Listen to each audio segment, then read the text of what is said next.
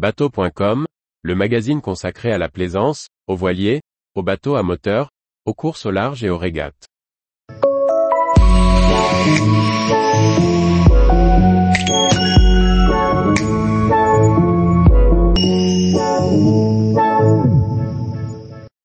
Panne de manette de commande moteur, comment garder le contrôle de son bateau? Par Fabien Combe.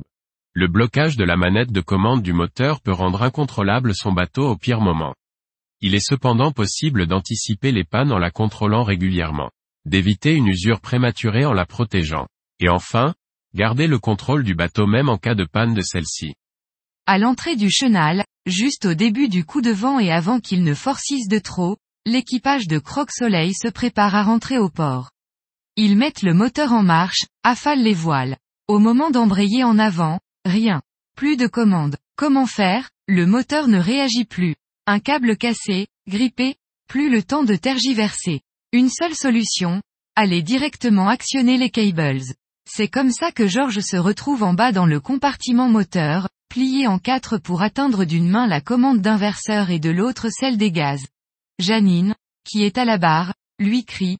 Plus de gaz, le vent forcit. Et prépare-toi à faire marche arrière, on arrive bientôt. La houle qui lève dans le chenal lui donne des hauts le cœur, il a la tête en bas, le ventre plaqué contre le cache-culbuteur, et presque une crampe à la jambe. Mais, ça y est presque se dit-il. Ils avaient prévu une croisière à bord de leur navire pour le week-end, et un retour le dimanche comme ils en avaient l'habitude. Le coup de vent annoncé dimanche soir ne les empêcha pas de profiter du week-end, et ils en connurent des pires pour leur gâcher l'envie de cette escapade. Ralenti, on est dans le port. Ok paré à faire machine arrière à fond, paré arrière plein gaz. Il inverse la marche de la main gauche sur l'inverseur, et de l'autre met les gaz à fond. Le régulateur de pompe à injection est commandé. Le variateur d'avance anticipe l'élévation de vitesse du moteur. Le carburant est injecté en grande quantité et attend dans la chambre de combustion, où il s'enflamme au contact de l'air et de la pression de compression. Le moteur explose et le piston est repoussé à sa vitesse maximale. VROUMMMM, stop tout. On y est. L'accostage s'est bien passé. Le bateau a bien répondu à la marche arrière. Il s'est arrêté juste avant le ponton. La dysfonctionnement de la manette de commande est une panne beaucoup trop répandue. Pour contrôler son bon fonctionnement avant un départ, il est important de l'actionner dans toutes les positions possibles et de s'assurer qu'il n'y ait pas de point dur. Un contrôle plus approfondi peut aussi être réalisé occasionnellement. Il faut alors démonter le carter de protection, s'il en un, pour avoir accès au mécanisme de commande. Vérifiez alors que les contre-écrous de réglage des câbles sont bien serrés, et que les goupilles de verrouillage sont en bon état. Les mécanismes de commande doivent être suffisamment graissés pour qu'ils fonctionnent correctement lors des manœuvres. Le bouton de débrayage est aussi souvent source de panne de manette. Il faut l'actionner régulièrement, et s'il commence à coincer sur une position ou l'autre, il faut intervenir. Graisser les mécanismes ne suffit pas toujours à résoudre cette panne, suivant les types de manettes. Il faudra alors la remplacer.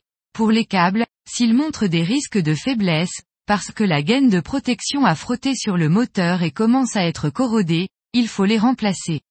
Bien protéger la commande est extrêmement important. En effet, celles-ci sont souvent dans des coffres où il y a de la poussière. Cette poussière vient se coller à la graisse, et finit par gripper davantage les câbles et les mécanismes, plutôt que de leur faciliter le travail. On range également tout un tas d'objets dans ces coffres.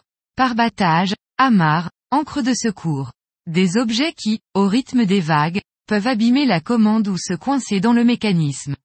S'il n'y en a pas, l'installation d'un carter de protection bien adapté est donc fortement recommandée. En cas de panne de la commande, il est cependant possible de garder le contrôle de son bateau. Cette manœuvre peut, par exemple, être réalisée à deux pour rentrer au port. Il faudra pour cela qu'une personne ait accès à la machine, et puisse actionner les commandes directement sur le moteur et l'inverseur. Cela court-circuitera la manette qui est en panne. Pour accélérer manuellement le moteur, il faut débrancher le câble sur la pompe à injection et l'actionner. De cette manière on peut gérer le régime moteur.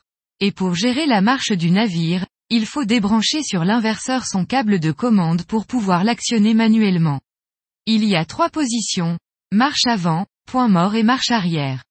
Entretenir son système de commande moteur et savoir le gérer manuellement pourra sauver des nombreuses situations potentiellement catastrophiques en navigation.